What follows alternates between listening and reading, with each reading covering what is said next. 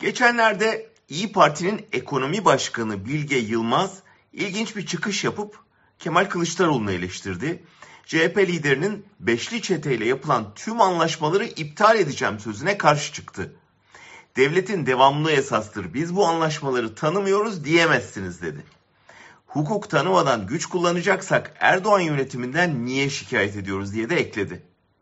Oysa bizzat İyi Parti lideri Meral Akşener iktidarın uygusuz, uygunsuz borçlanmaları ile ilgili olarak tiksindirici borç kavramını kullanmıştı. Bu kavram da halkın çıkarına aykırı borçlanmaların meşru sayılmaması ve ödenmemesi anlayışına dayanıyordu. Bunun ardından Kemal Kılıçdaroğlu'nun dünkü öfkeli videosu geldi. CHP lideri faizler arttıkça vatandaşların bankalara olan borçlarının varlık şirketlerine verildiğini belirtti.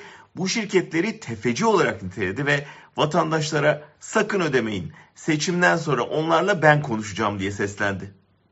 Kılıçdaroğlu daha önce de hatırlayacaksınız öğrenci kredisi alan gençlere faizli öğrenci kredisi borçlarını ödemeyin demişti.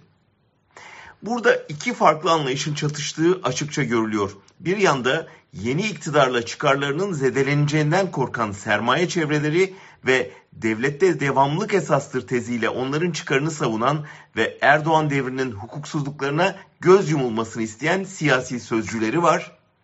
Öte yanda bu mafya yönetiminin hukuksuz kararlarıyla hesaplaşmayı vaat eden CHP lideri.